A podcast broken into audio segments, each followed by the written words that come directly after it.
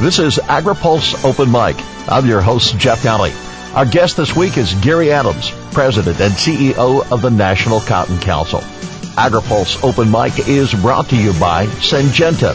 Syngenta Products and Services, helping farmers increase their return on investment. AgriPulse Open Mic continues with NCC's Gary Adams next. Commodity prices remain under pressure. That's why now, more than ever, farmers are focused on their return on investment.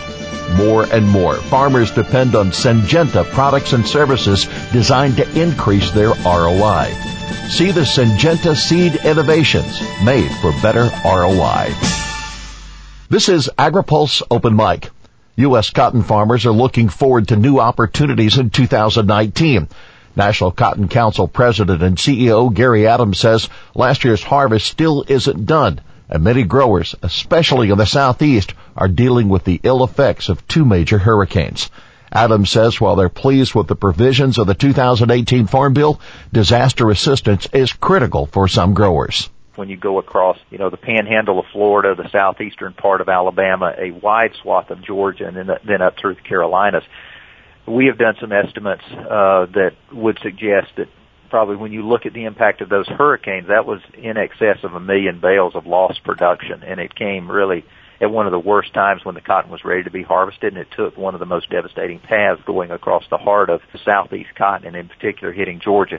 So we do have a lot of producers that are still struggling, struggling to get what's left harvested, struggling with paying off the production loans that they would have had for the 2018 crop and then also the challenges of getting financing for 2019. So disaster assistance is going to be critical. We continue to convey that need in Washington. We're encouraged that some of the bills that were put forward through the House appropriations process included disaster assistance. And then we also saw some efforts in the Senate to put uh, disaster assistance in some of those packages. So we do see that there's an opportunity for some disaster assistance as we look going forward, but the shutdown, just the uh, the discussions going on around border security, we don't see really anything on disaster assistance moving as a separate package. We believe if there's a chance to do something, it's going to be tied up in some type of overall funding bill that funds the government for the rest of fiscal 2019. If we were to talk to your board of directors or your delegates what would they say of the Trump administration's tariffs and repercussions that might be felt by your industry? And then the really loaded question is, is it worth it? Well, certainly, I think they understand the overall objectives of where President Trump's administration is looking at on terms of China. I know there are some bigger objectives that are being focused on with intellectual property and technology transfer and things of, of that nature. You know, I think there's also an understanding of where he's trying to go in terms of reaching some of those reforms. Now, at the same time, there is concern when we look at how that is playing out in the, in the case of retaliatory tariffs, and uh, and it it has definitely had an impact on sales going into China because we were anticipating you know, within this 2018 marketing year, China w- might have been a 3 million bale market for U.S. cotton, and now it's probably in somewhere in the range of 750,000 to a million bales that may be able to enter into China. I think our message continues to be, you know, to push uh, and urge the U.S. negotiators uh, to reach some type of resolution of these uh, trade tensions and hopefully be able to meet that March 1 deadline to have issues worked out so that those tariffs can be removed because I do think there's when we look at China, uh, they've been going through a period over the last few years of working off some uh, very burdensome stocks. Those are at a much more manageable level within China now, and their domestic production has declined, and their their mill use is recovering. So we see a, a potential for significant imports by China as we move into the rest of 2019, more so into 2020. Uh, we just hope the U.S. is in a position to be able to claim that market share. If you can put it in a percentage or in a dollars and cents, how important is China to the U.S. cotton industry? And Gary, have they dealt with you fairly over the history of trade between the two sides? Well, and if you look at in dollars and cents, and we go back to you know some of those numbers that we would look at where they've been the largest export market, two and a half to three million bales. That's uh, 15 to 20 percent of the crop has gone into China in a given year. So you're probably looking at a, a billion dollars plus in terms of sales that could go into China. Uh, so very significant. Uh, you know, there are questions as we look at uh, you know, some of the some of the challenges of, of doing business in China, where there are, while there are a significant customer and have been in the past, uh, we could always uh, push to see more transparency in the way that import quotas are allocated. Uh, that's been one of the issues that we've raised in the past. Is we would like to see a bit more uh, transparency in the import quotas, maybe a little more flexibility in the times uh, from when the quota is is announced until uh, cotton can be landed into uh, the Chinese market. So I, I do think there's some opportunities there to improve the transparency and administration of quotas. And typically we've seen though when those quotas are available, they do fill up and the U.S. has, has had an opportunity to have, you know, market share somewhere between 40 to 45% of the Chinese market. By comparison, right now we're looking at market share that runs somewhere around 10 or 12%. So that gives you an impact. That gives you some sense of the challenges we're facing as we look at uh, the impacts of the tariffs. Were the Trump administration's market facilitation program payments enough to tide you over? And here's the big one. Should this trade war escalate or simply continue, will the current programs that you have in place from the Farm Bill and others be enough to maintain your industry? Well, you know, the, uh, the, the market facilitation programs that were provided by the administration have certainly been helpful. I don't I don't think though it's six cents per pound on the 2018 crop uh, that you can say that's filled all of the hole that was left in the market because again we go back and look at you know estimates of say how the market has has developed from or has moved along since we were in the summer with prices trading in the low 90s on the uh, New York contract, and now we talk about in the mid 70s, for example. So we have lost probably more in terms of market prices than the six cents, but it has been helpful. It's certainly very much appreciated. Helps fill a part of the hole. Now we hope as we look forward that with the new farm bill being put in place and then also the new seed cotton program which was actually put in place for the 2018 crop, that's going to be a benefit as well if we continue to see pressure on prices. Uh, we view it as an improved safety net. We're encouraged as well by the Farm Bill and the continuation of the seed cotton program. So we do believe that provides a, a safety net that is going to help. And is it going to, you know, does it provide a good foundation under the under the industry? It does. But at the same time, no farm program is going to completely offset the prospect for when you look at the grower's bottom line is going to completely offset the prospect of stronger demand for their product and better market prices. So that's still got to be the goal. This is going to be a safety net that will sustain the industry, but this goes on longer term, you know, it becomes harder and harder to regain that market share. And I think that becomes a concern is the longer term impacts that we see. Closer to home, NAFTA still in place. We've got an agreement with the USMCA. How important are neighbors to the north and the south and how did you fare in the USMCA? So when we look at NAFTA and now USMCA and the trade that occurs between the United States and Mexico and Canada, for the cotton and the textile industry, the bigger player there, the more the more significant trade relationships are generally between the United States and Mexico. Uh, Mexico has been a, a strong customer of U.S. cotton. Most years we'll sell them somewhere around a million bales of U.S. cotton will go to Mexico. We also sell a significant amount of U.S. produced yarn and fabric. Uh, so those are those are important trade relationships we were encouraged and obviously very pleased to see that the duty-free, quota-free access that we had under NAFTA is continued under USMCA on the textile provisions. Uh, there was some tightening up of the provisions, some of the tightening of the loopholes in the rules of origin, so that was encouraging. But in general, the USMCA, as we understand, it's going to it's going to function a lot like the NAFTA did for the cotton and textile sector, even though there's a few tweaks around around the edges. That's going to preserve some of those uh, those trade relationships that we have. It's going to preserve the supply chain. So we're overall, we're encouraged with where we're coming out on USMCA. Part of the Trump administration market facilitation program was some additional funds toward developing global markets. Are there prized opportunities out there that you just haven't been able to crack yet that would certainly be a benefit for your industry?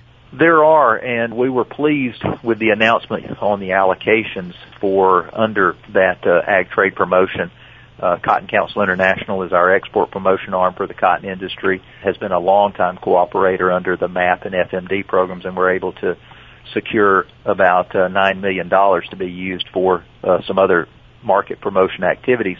And we do see some opportunities. There are some growth markets such as Vietnam, Bangladesh, Indonesia, Pakistan to some extent. So we think there are some opportunities to try to to gain some market share in some places like Bangladesh where we still have a relatively low market share of their imports. We're somewhere in the range of about 10 to 15 percent. In the absence of the Chinese market, we're certainly looking to uh, cultivate some of those new markets, and it and we're going to have to do that to find a home for U.S. cotton and and so hopefully that will be a benefit, and we're we're encouraged to be able to use those funds uh, going forward. We're seeing some uh, some really big changes in consumer food choices, alternative meats, genetically engineered food, what's on the food label, uh, autonomous food delivery, just all kinds of changes. But what about the consumer and their attitude toward fiber and the future? Is this opportunity or is this challenge for the cotton industry? Well, it, it it's probably a little bit of both as we look at uh, uh, consumer perceptions of of cotton, and we are seeing that change uh, in uh, as as you mentioned some of the things going on in in food demand. We see some of it in in the fiber and in the clothes they buy. I think there are some opportunities for cotton being a natural fiber. Uh, you know, we continue to monitor some of the concerns that are being raised and some of the research that's coming out regarding uh, polyester and man-made fiber and the microplastics as they're referred to, which is essentially those microfibers that are showing up in in the oceans and in our rivers and streams. And those little microfibers do not degrade if they're from man-made fiber or polyester. Uh, you know, that's not to say that cotton doesn't also produce microfibers. It does, but those degrade in a very short amount of time and do not stay in the environment. So we think that is a uh, a positive for cotton when the consumer looks at which one's being uh, more environmentally sustainable, environmentally friendly. I think the other opportunity we have, or or a challenge to the industry also, and it's one we're we're stepping up to meet, is we need to continue our efforts to convey to the consumer the responsible production practices of U.S. cotton farmers, and we're uh, doing some new things with a new initiative to uh, some new farm level activities that will further reinforce the sustainability or the responsible production practices. We've set some longer term goals as an industry of how we want to continue to shrink the environmental footprint. We understand the challenges in front of us. We know what we have to do to continue to make sure that consumers want to buy uh, apparel and textile products made out of cotton. So a lot of work going on in the industry uh, both within the National Cotton Council as well as Cotton Incorporated to continue to convey that message. In an interview with AgriPulse at USDA, Secretary Perdue said that farmers need to become more transparent with consumers. Is this a part of the effort that you're talking about? And, and, and what do you feel like we have to share well, and I and I think it's and you know we always have to be careful when we look at sharing individual producer data, and that, and we've got to I think continue to protect that privacy. But I do think if you look at some of the data in an aggregate, an aggregate across producers, I do think we need to be able to demonstrate how our producers are becoming more efficient with their resource uses we're already seeing some of that increased transparency when we look at some of the initiatives that are underway now with Field to Market, which the National Cotton Council is a participant of, and it's a sustainable sustainability alliance that has a tremendous number of commodity groups and uh, some brands and retailers, uh, some of the NGO community involved as well. And you know they come up with the metrics on the environmental footprint and really provide transparency in terms of or indicators of how our environmental footprint is shrinking. I think some of the things we're trying to do now is take that down to a farm level and have producers really assess and, and respond to a questionnaire about how they're farming so that we can continue to demonstrate that, you know, this is how, these are the practices producers are doing. So I think there's, I think there's a lot of transparency there. I think it's just a lot of it is getting the message out and, and making sure and educating the consumer about the good things that farmers are doing. I think there's also a perception that family farms aren't big farms, and with the cotton industry, you face that size issue. We do, and and I mean the the vast vast majority of our farming operations are are family farms. And I think that's something that needs to to be understood even though they are larger in size. And a lot of times they become larger in size to take advantage of and capitalize on economies of scale. But still they are family farming operations and that's something that I think consumers need to understand. You have to be of a certain size to be able, frankly, to manage the risk that's in farming today, and also to be able to uh, uh, to make the equipment and the capital purchases that are necessary for a commercially viable operation. So then thinking about the 116th Congress looking over our shoulder and also looking ahead, it seems like agriculture is constantly under the threat of a means test and a real definition of what's a net farm income and what's a gross farm income. You can be capital rich but cash poor. Well, you can be, and I think that's some of the things that we always struggle with is the size of operating loans for many of these operations today is is staggering when you consider it in terms of, of a lot of household budgets, I mean, it's just a tremendous amount of debt that has to be taken on for a relatively small margin on the on the net, and, and a lot of times that small margin can can swing positive or negative depending on the, either the vagaries of the market or weather. Uh, so it is a case where yes, you're, you have you know heavily capital intensive, you have a lot of production loans. It's a very expensive crops to produce uh, yet all for a very small margin at the end of the day. Gary, how did you fare out of the 2018 Farm Bill? There's a lot to like about in this Farm Bill that that uh, came out. I thought, uh, all things considered, uh, cotton came out of it very well. Uh, we did uh, maintain uh, the seed cotton program, its eligibility for ARC and PLC. We were encouraged about that. We were encouraged also uh, to continue to maintain a, a very workable marketing loan program. Uh, there's support in the uh, farm bill for our U.S. textile industry, so that was maintained. Uh, we didn't see any tightening of the payment limits or the eligibility rules. That was encouraging as well. Uh, crop insurance uh, remained intact. Uh, so I believe, you know, all in all, we're very pleased and very uh, supportive of the new farm bill. How did the 35 day shutdown affect cotton producers and what happens if that comes back, even in this late winter and early spring? There was a lot happened in the shutdown that hit the industry, both producers and then even extending beyond to the marketers because uh, when we look across the commodities, cotton is one of the ones that's probably one of the heavier users of the marketing loan program. Even in times of stronger prices, it's used as a cash flow tool. Well, one of the things that we saw happen was that cotton that had been put in the loan uh, with the systems down could not be redeemed. So as producers were looking to make their marketing decisions and then the merchandisers trying to supply to our textile customers cotton, we were running into some very significant issues about availability of cotton just because it was in the loan and couldn't be redeemed. And likewise, you had farmers who wanted to put cotton in the loan and that function wasn't uh, available. And then we kind of go through the other important FSA issues of we were in the midst of 2018 seed cotton implementation. We were in the midst of some of the 2017 disaster assistance sign up going on and then in the midst of market facilitation programs. So in various points in time, all of that was put on hold. Uh, we were very appreciative though of, of the efforts by even before the shutdown ended, appreciative of the work by USDA to look for opportunities to reopen some of those FSA offices. So I do think Secretary Perdue and his team took a lot of efforts in terms of trying to bring those services back online. But in general, the shutdown was extremely disruptive, didn't see any benefit out of that, and we hope as they look forward toward that February 15th deadline that we don't see a repeat of any type of shutdown. Let's look out in the crystal ball at the 116th Congress. Is it safe to say that you have hopes and perhaps fears?